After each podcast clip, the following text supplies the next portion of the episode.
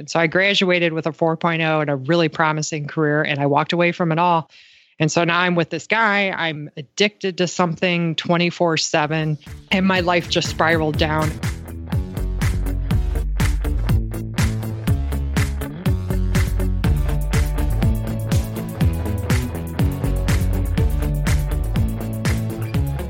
Welcome to the FI Show, where you get a behind the scenes look into financial independence. Here's your host, Cody and Justin. Hello, everybody, and welcome back to another episode of the FI Show. Before I start yapping, let me check in with my co host, Cody. What's going on?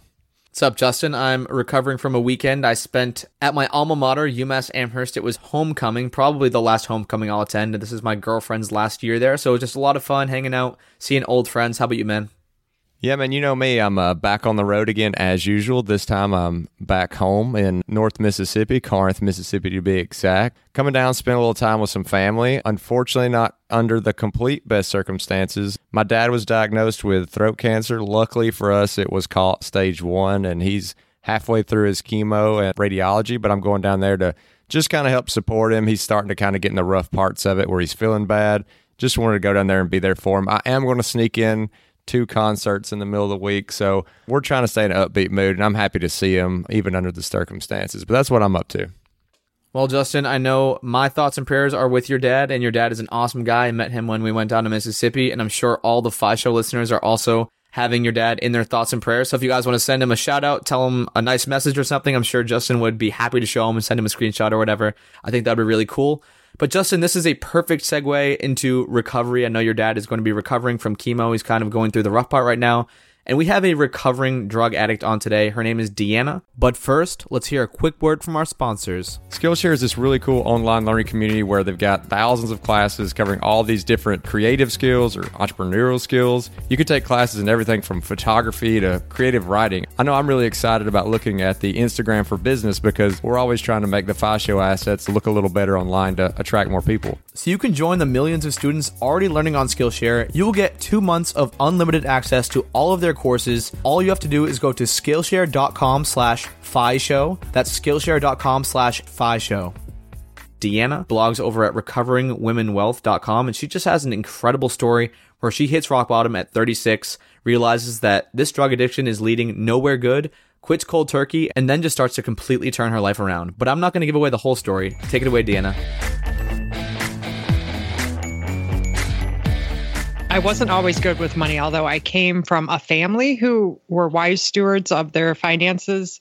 But I do remember when I was a teenager, I was a rebellious kid and I didn't have the best relationship with my parents. So I wanted to get out of the house. And I knew freedom would come from having money in my pocket. So I started working 12 odd jobs. And then when I was 16, I got a job waitressing. And with that came a car, money, you know the opportunity to get out of the house. Not really really the best motivation but that's when i recognized that money was important and certainly could help me become independent. And you talked about your parents being good stewards of money. Was it just kind of simply not being over the top with money? Was it frugality? Was it did they go any deeper than that by any chance? Did they did they do any kind of like things with you that you can look back on and say you know what? That that kind of helped me gain a little bit insight about money yeah, I guess I would say I learned by example and after the fact because of my rebellion to them. I kind of tried to do everything opposite of them. But I mean, I lacked for nothing. So we grew up middle class home. They provided for us and they didn't really like debt. They saved and paid cash for their cars. So I kind of knew these things because I heard them talk about it, but they didn't overtly teach us about them. And then they provided for us. But in hindsight, you know, I think they're it would have been helpful to have a little bit more tactical lessons where they actually had me manage money and put more responsibility on my on my side rather than just kind of providing for all my needs. But i just remember we didn't really lack for anything. I knew they were preparing for my college. They were saving for my brothers and my college and they were saving for their retirement. So i heard them talk about those things. So there was a lot of planning on their behalf and there was thought. So i think it was just you know picking it up by example so we talked a bit about management, frugality, savings, but something I like to ask all entrepreneurs, and clearly you're an entrepreneur because you have your own websites, you're doing a bunch of cool stuff. Did your parents have any kind of entrepreneurial spirit? Were they teaching you about like maybe different ways you can make income outside of a W two job? Could you maybe give some insight or background into what your parents both did? Sure, absolutely. So my dad, I'm very similar to my dad, which is funny because you know, I had the most strained relationship with him growing up, but, you know, years later we've reconciled and I identify with him a lot. So we're both type A personalities, and he was a salesman most of his life. So high pressure, high performer. He sold medical equipment for many years. He took it seriously. He understood the products. He had a lot of contacts. He worked a lot. So he was a bit of a workaholic. He had an office in the home and then he traveled he made bonuses. He did very well. He definitely had an entrepreneurial spirit, and it kind of runs in the family. My bro- older brother's in sales, my younger brother's in sales, my father's father was in sales. And then my mom chose more of a stable path. She was actually a housewife for many years and then went back to school when I was in elementary school and became a nurse. And so that was great because it provided stability when my father switched careers later in life. And she actually became the sole breadwinner for a little bit and he tried a couple things on his own and some things failed, but he kept at it and he eventually found something that worked that carried him through his later years. He actually just officially retired a year ago at 79. Oh wow. Hmm. Congrats. Yeah, he didn't need he didn't need the money, but he just wanted to keep working. You know, it's kind of what made him tick. So you kind of alluded to this rebellious spirit, but then you also talked about your parents saving for college. So I'm just kind of curious. Okay, you're 16, you're working, but you start having this rebellious spirit sounds like you're going to go to college because they're saving for it. How did those courses kind of collide? And I did not take the traditional path to college. Originally, when I was in high school, I was thinking about the colleges based on what were the best party schools, which is not really the best factors to think about when you're choosing a college. But turns out I ended up going to a community college for about a year and a half just because certain things didn't work out the way they were supposed to when I was graduating. I'm sure that saved my parents a bunch of money. But then I went away when I was, oh, I guess 21 and transferred to a state college. It was affordable, but I, you know, I just had an unsettled spirit and I ended up taking a pause and sold my car and moved to New York City and then Colorado and traveled around Europe. So it took me about 10 years to get a, a four year undergraduate degree because I took a lot of pauses in between. Could you kind of walk us through? I know it's probably not the happiest time of your life, but kind of walk your, I guess, your mental state in your 20s, like what you were thinking, how your relationship with your parents was, and just like, we kind of want to keep this within the money frame, but also in the mindset frame, because I think a lot of people kind of forget how important that is. Yeah. I mean, if people know my story, I'm recovering from drug addiction. About when I was 36, I got sober. So it was just kind of a theme throughout most of my life in my 20s and my teens. I drank heavily you know, I was the party kid and I never thought it was a problem. But mentally, I think the reason I sought solace in these things and also was not the most wise with my financial resources was I had a lot of unreconciled things from my past and just some insecurities that I developed growing up, having a very strained relationship with my father. And I think all of those things affected my mental state, my relationship with money. Like I said, I knew it equated freedom, but I had the scarcity mindset. I just felt like I would never get what I wanted. Was always searching for something outside of myself rather than just being content with what I had right in the here and now. And yeah, that just affected a lot of my decisions early on in life. I'm curious about some of these uh, the pauses that you took throughout college. Do you think it was from just like a lack of identity, like you didn't know what you wanted to do with your life, or what kind of caused you to take those pauses? Nailed it on the head. I definitely a lack of identity, this desire to like get out. And I mean, I did want to see the world. I do love to see the world. I do love to travel, but just not really knowing who I was and where I identified and what I wanted to do with my life. And so, you know, when an idea came, I was like, yeah, that sounds great. So I had a friend that said, let's travel, let's go to New York. And so I just went and then I decided I wanted to move to Colorado. And I just, I think I got that itch to want to go do things right then. And I didn't care about graduating, but I always came back to school. So once things settled down and I became a resident in Colorado, I went back to college and I didn't finish there. I ended up moving back to Ohio when I was 24 and I got married when I was 25 divorced when I was 27 and then finally finished my undergraduate degree. But the joke is when I went to my 10 year high school reunion, they were, uh, I'll just tell this funny story. They were having people come up on stage for being in school the longest. And I said to my friend, Oh, do you think I should go up there? It took me 10 years to get my undergrad degree. And so people were up there saying, like, you know, my name is Jane Doe. I got a PhD in molecular biology, and I would have been a Deanna Broaddus Bachelor of Arts Economics.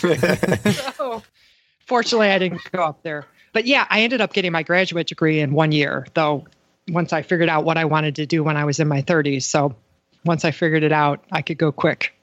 So, what were you doing? I know you did not have a degree at that time. What were you doing for money when you were doing all this traveling? I know you mentioned you lived in Europe. I'm not sure how long that time period was, but like I would just like to hear kind of what you were doing for money and what your money mindset was. I know you said you were really latched onto that scarcity mindset where you're always kind of looking for that escape route, even though it was probably something that you needed to do from within, but you were kind of looking for that like lot big lottery win.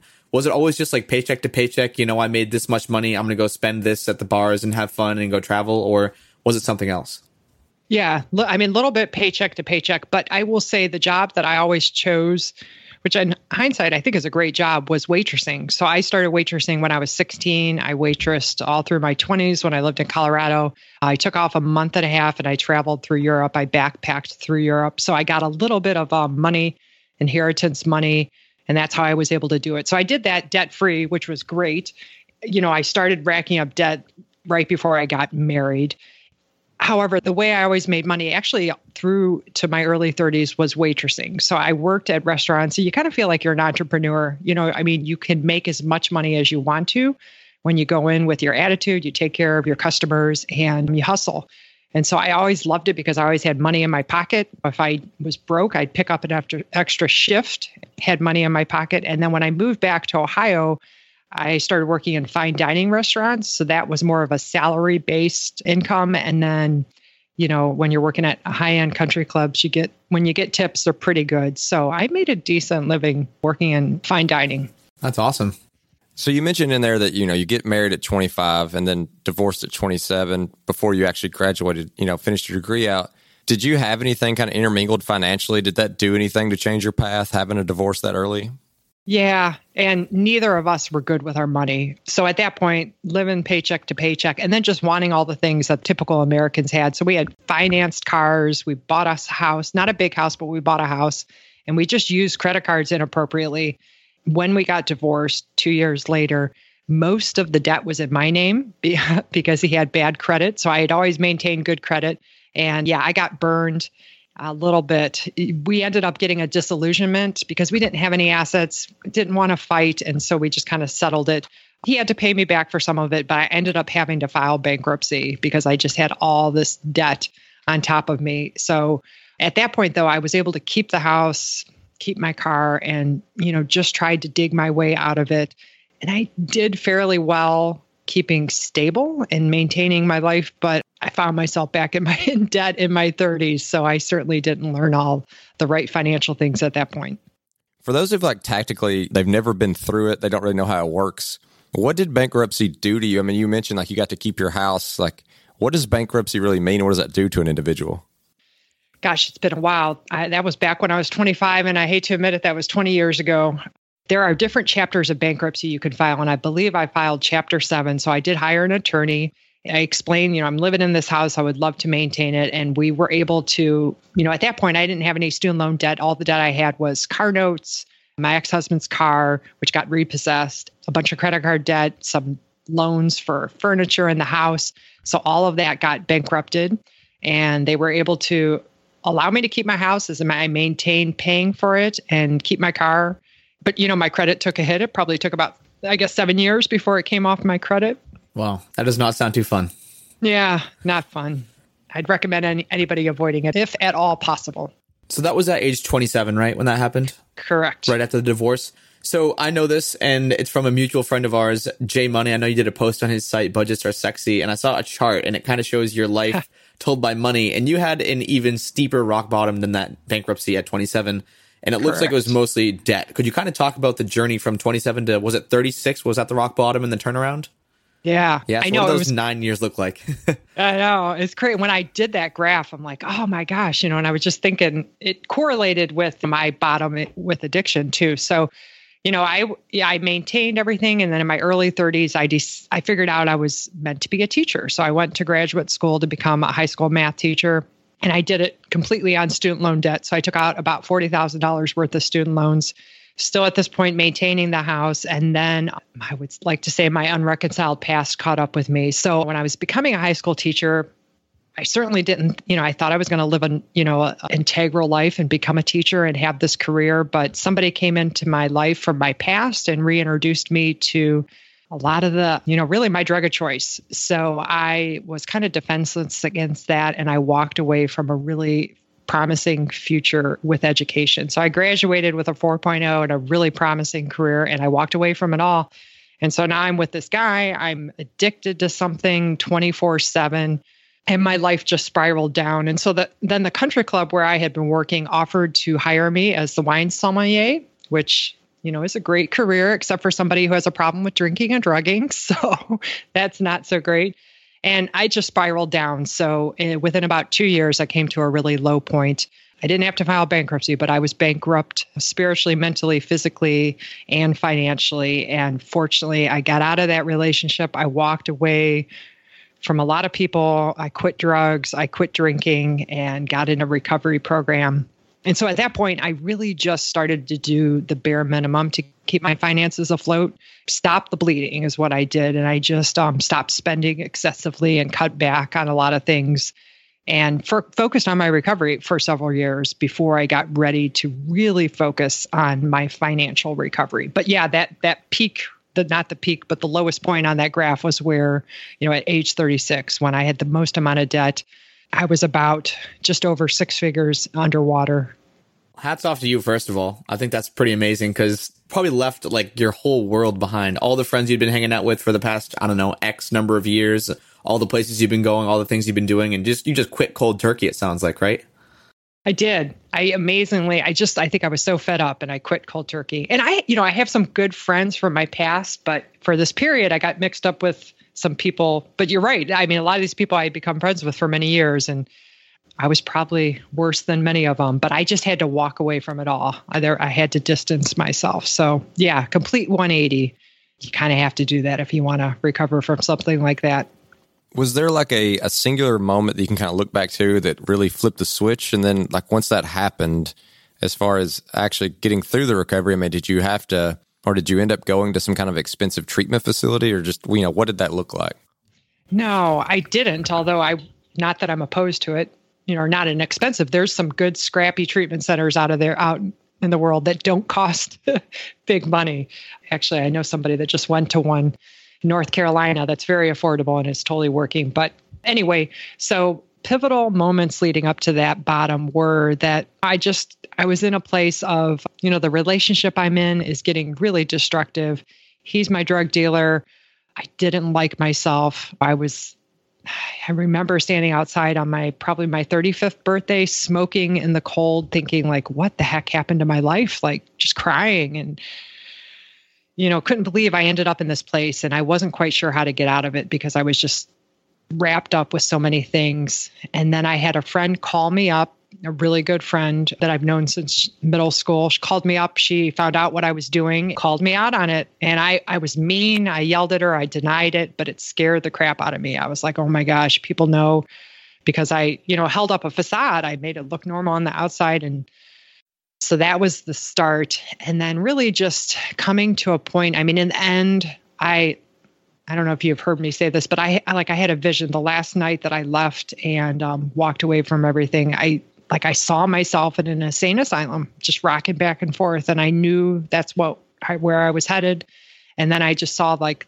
blackness like the second path was blackness and i knew that to be death you know and contemplated that. And then I saw a third path and it had a tiny glimmer of light. And I just got down on my knees and I prayed for the first time in a long time.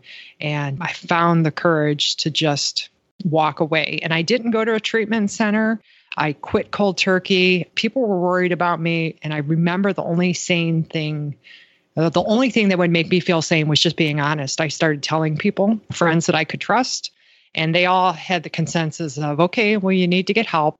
So I saw a psychiatrist, and actually, she was my doctor for many years. I had been abusing something she prescribed to me. So I was honest with her, and she hugged me, and she was the first one to say, you know, you should get into a recovery program.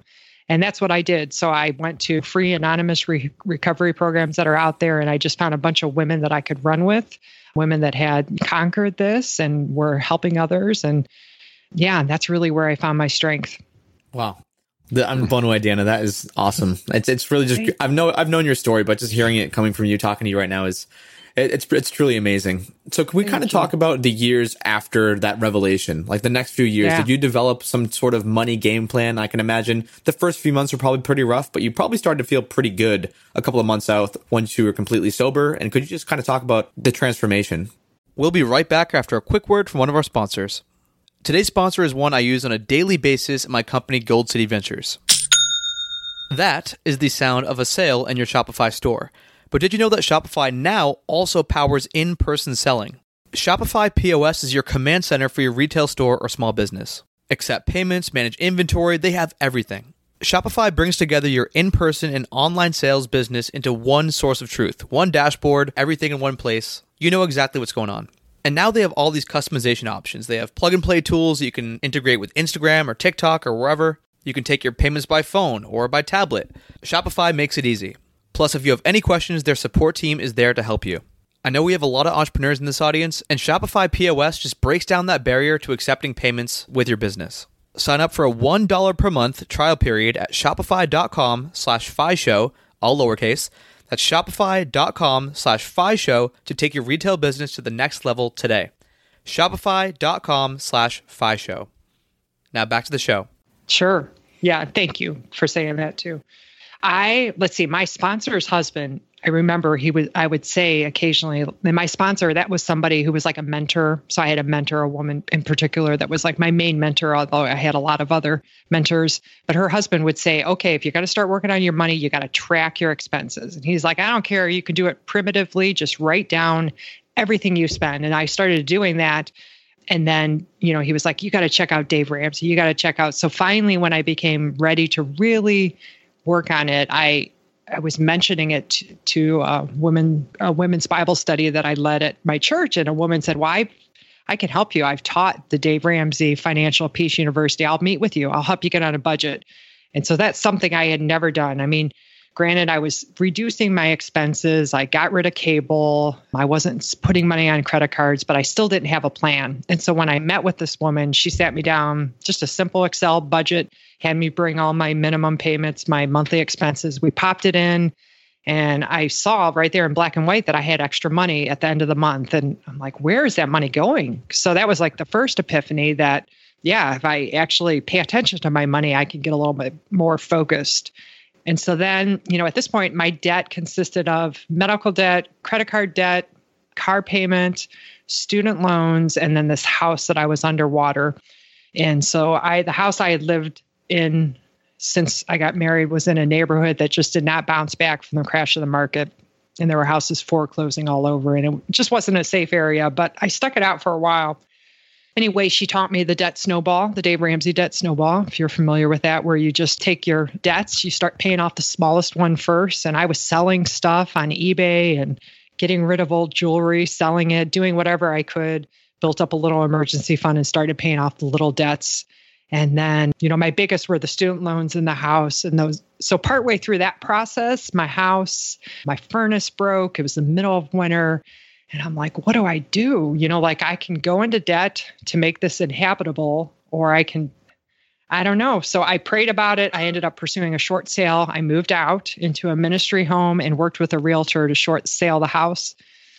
But I got declined and it went into foreclosure. So here I am, four years sober, starting to work on my debt. And I'm like, are you kidding me? Like it just felt like another crash, you know, back. And at this point, I didn't really have a choice. So I had to hire an attorney. It ended fairly well. The bank bought the house back, they waived the deficiency. You know, my credit took a hit again, but I walked away fairly unscathed. So at that point I was just like that's it. Like I'm I want to get the rest of this done quickly. And so I humbled myself and asked my parents if they would let me move back in with them. They said yes and at that point um, I just went to work and knocked the rest of the debt out in about a year and a half. Wow. Okay. So at what age was that? That was at, I moved in when I was at the end of my 43rd year of life. yeah, living with my parents. You know, I will say this like, there's nothing better to motivate you in saying no to every extra curricular activity than living with your parents because my friends would be like, come out to dinner. I'm like, no way, I'm living with my parents. Like, I'm here for a reason. I'm paying off my debt. We can meet and go take a hike or something, but I'm not spending money. And I just was motivated. At first, it was a little humiliation of like, ah, I'm 43, I'm living with my parents, but you know, people started cheering me on, you know, and and then I heard about this financial independence community. I started listening to the Choose FI podcast, was it 2017? And I'm like, okay, wait, there's this whole other world out there of people that are, you know, crushing it financially. And, you know, first I was a little bit intimidated because I was hearing of young people like yourself, Cody, that were making all the right choices at a young age. And I'm like, all right, it's too late for me to go back, but I'm going to start with a blank slate and I can go from here forward. And so I just got really motivated about it yeah, I got really excited. So I paid off the rest of my debt, which in total was forty-six thousand seven hundred and sixty-three dollars. Wow! Um, I paid it off. yeah, to the. Uh, there might have been some cents. I don't remember that, but paid it off on December 29th, 2017. So that was yeah. So I started out the new year like maxing out all my pre-tax retirement accounts and every tax advantage account that I could get my hands on, and just got excited about the next leg. Awesome. So the one thing that I felt like maybe we skipped over was so you were a sommelier before you you got clean, and then you'd been a teacher prior to that, and you'd been a waitress prior to that. But after that, when you're after you've gotten clean and you're coming out of debt, and you're paying all this off. You know, what was your source of income? What did career growth look like? You know, what was the because if you got enough money coming in to then start maxing out your IRAs and stuff, I imagine there's you know you're making a little bit of money. Yeah, great question. I kind of skimmed over that. So when I after I got sober, I actually went back into teaching and I was teaching at the like charter schools, dropout recovery. I wanted to help the rough kids. And, you know, I love doing that, but I wasn't making great money. I was making like mid 30s. Actually, a friend introduced me to my boss, who's my boss now, and is in a career field that I had never considered. And he was a former educator, and I met him, and we just really hit it off. He didn't need somebody then, but about a year later, he called me up and said, Are you still interested in joining our firm? See, he has a small business that he owns. So he's a broker and a third party administrator. And what we do is we work in health insurance for small businesses, but we have a really unique model that's a little bit of uh, self funding.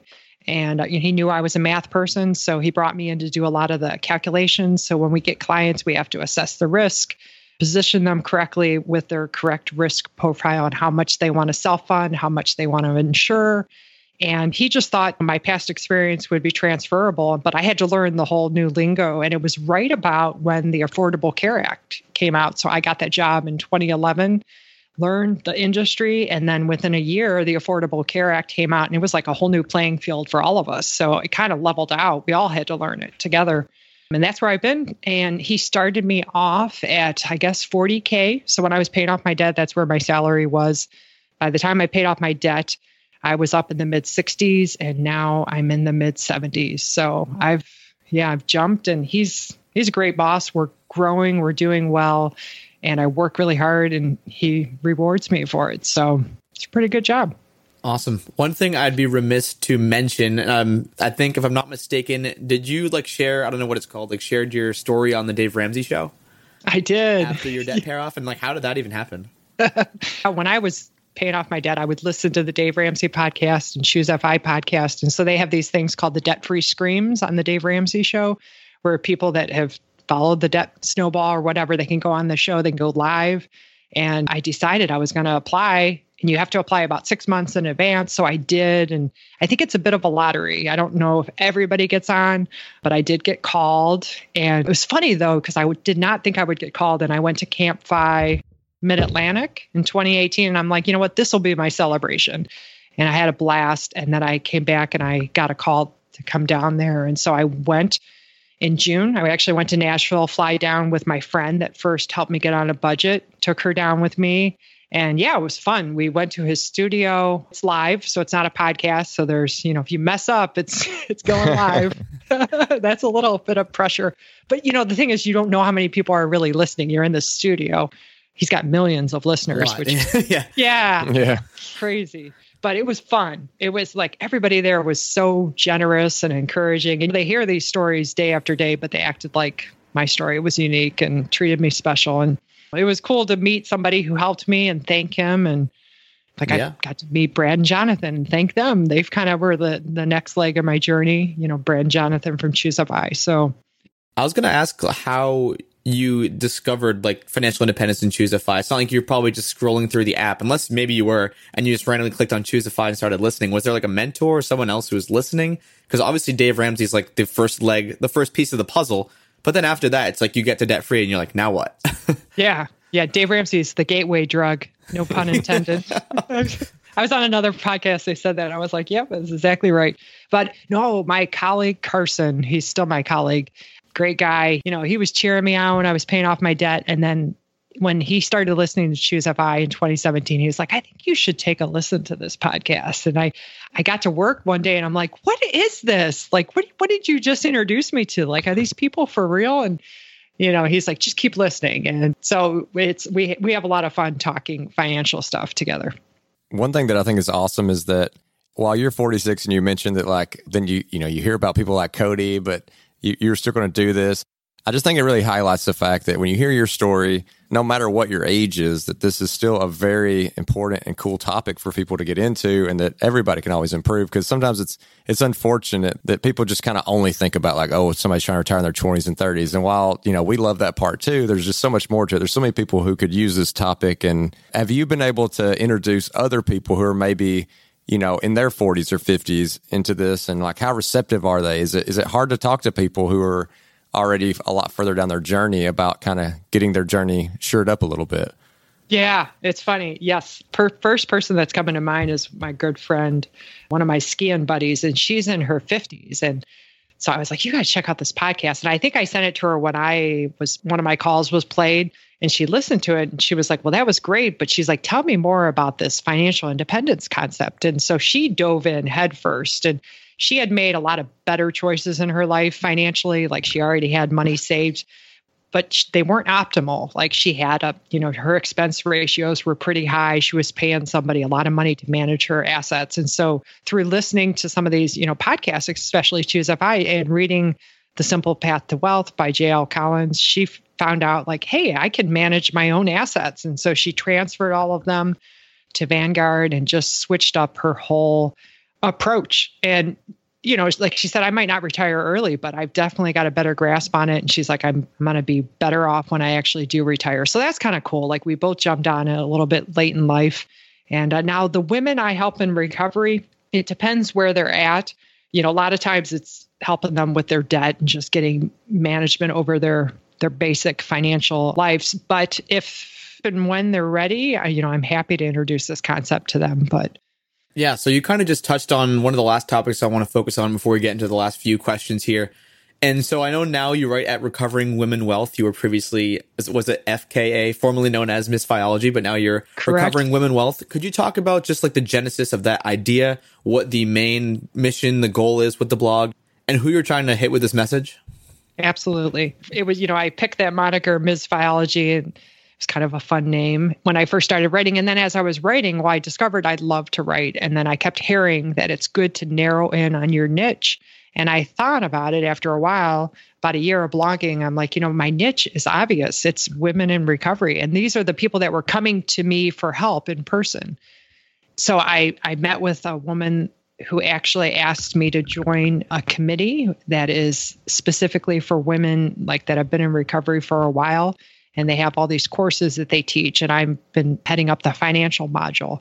And so the woman there actually has like 40 some years of marketing experience and i said hey i want to rebrand my blog and she spent about three hours with me brainstorming and asking really good questions like who is my target audience you know who's just outside of that target audience who else would i like to and so anyway i don't need to give you all that but we came to the name recovering women wealth because that's specifically who i want to help and the tagline is sober women managing money and mental wealth because it's a lot more than just about the money but that's definitely a huge part of it and I now teach some financial literacy courses at some sober houses. I meet with a lot of women one on one. And then I'd love to write. And that a purpose of that is to maybe reach a larger audience, help people that way. So that's really the mission, just to spread it to women. And that's the thing in, in recovery, like there's these steps and you learn how to make amends with people and reconcile with your past and, you know, get healthier in that sense, but there's not a lot of education on financial sobriety, as I would call it, in recovery. So it's kind of like there's a need. And I think women that are in recovery tend to listen to me. Like when somebody else has been through something, they're more willing to listen to you. So the fact that I paid off all this debt gives me the credentials to help them get out of debt. So Absolutely.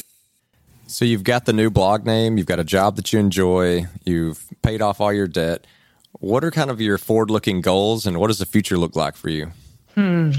Yet to be seen. I don't know. I've got all kinds of ideas, but the blog, I'm trying to figure out where I want to go and what I can do to make it scalable. Just, you know, do I want to do an online course? Do I want to do a book?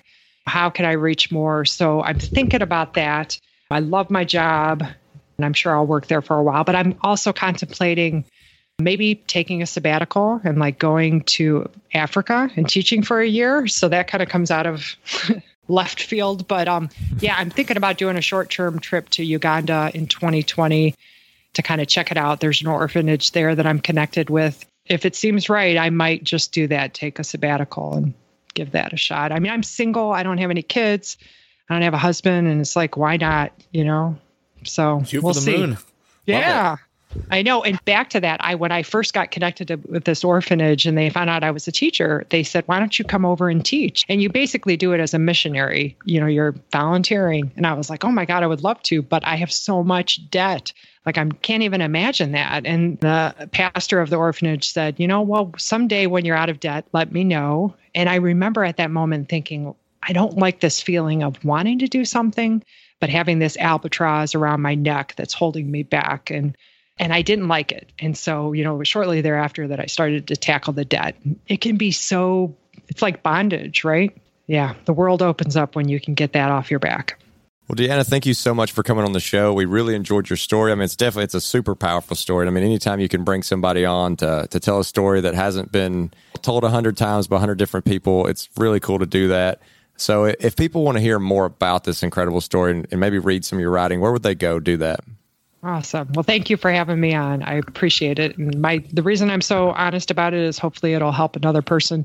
But people can find me at recoveringwomenwealth.com and my contact information is up there. People can email me and then I'm, pretty much on all the socials if anybody wants to follow me there. Well, I just want to say, Deanna, uh, one more thing I want to add to that is I'm super glad you got sober at 36 because we probably wouldn't be having this conversation. We wouldn't be friends. We wouldn't have worked out at Camp Campfire at six in the morning. So I know. real- you know what? Some bad things might have happened, but it all turned out pretty good in the end.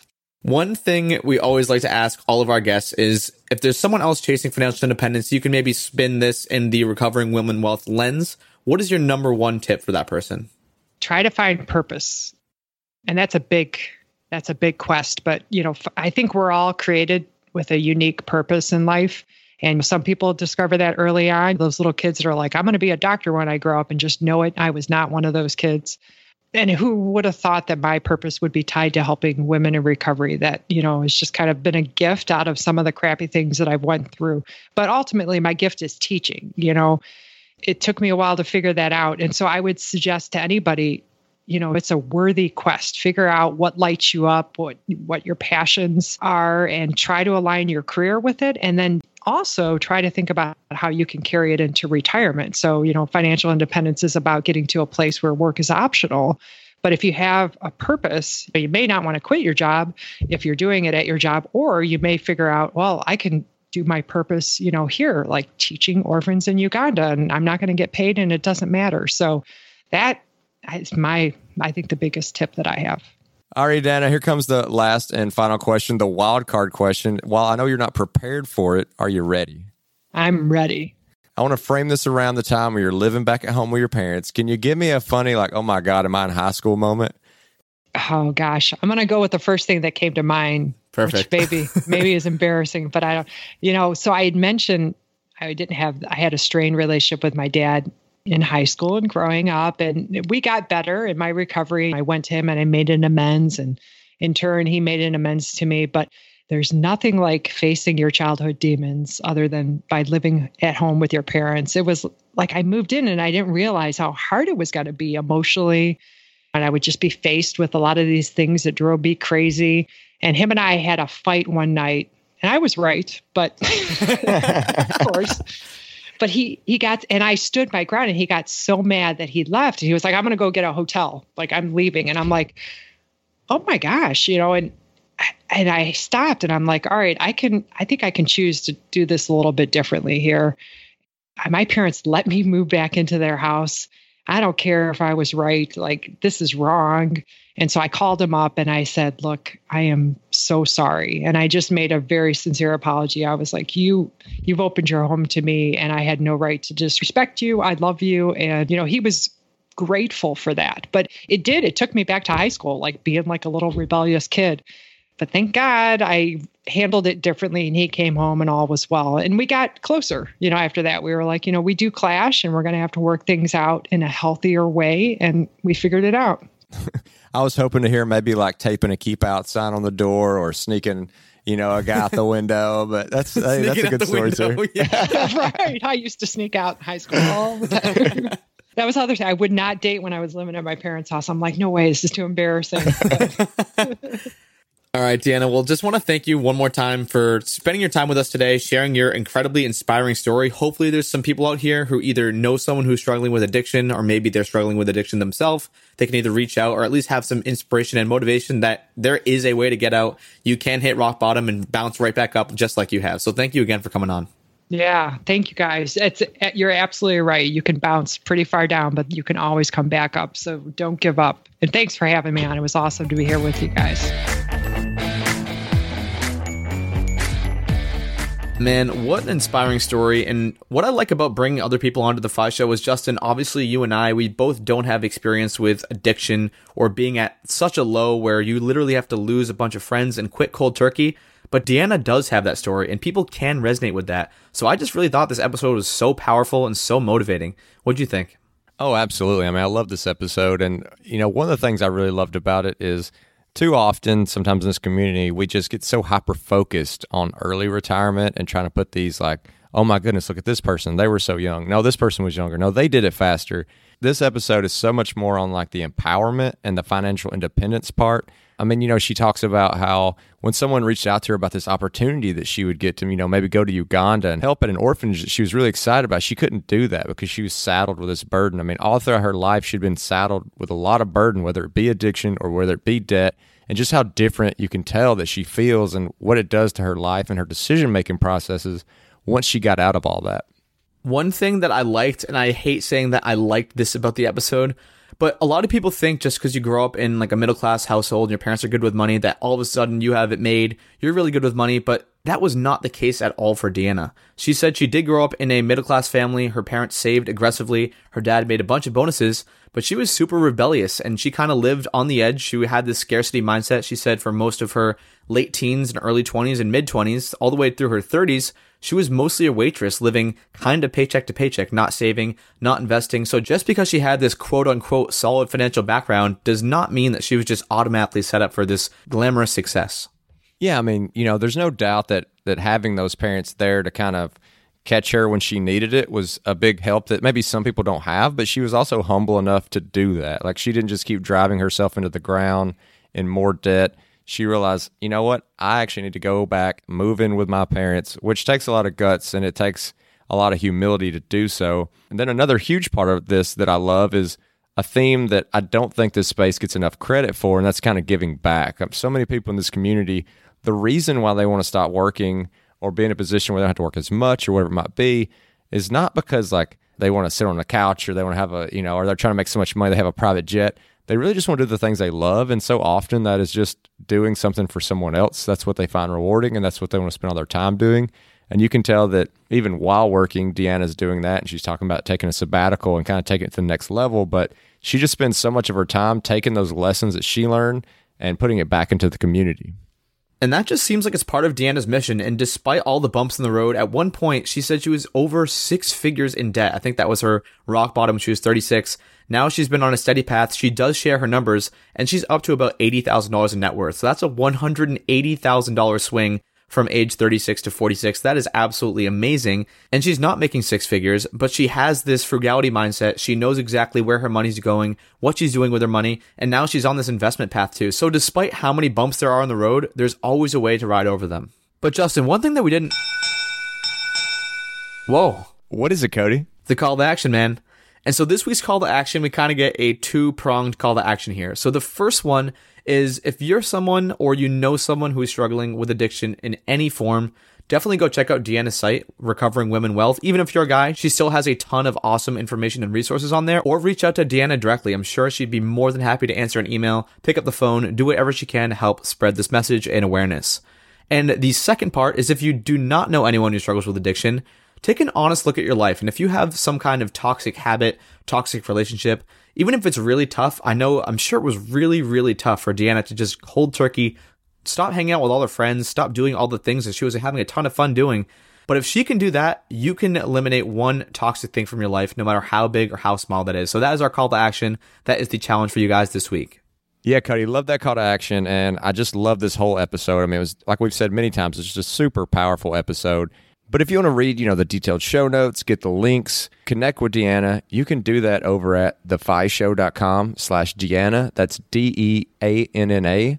And as always, if you want to join a space where maybe you want to share your financial goals, you want to throw out a request for some help, just an inclusive community for anything money related, anything you got going on, you can do that at thefishow.com slash community, which is our Facebook group page. And as always, thanks for listening and if you have time, those five star reviews help us spread the word and get on more great guests like Deanna. See you on next week's episode of The FI Show.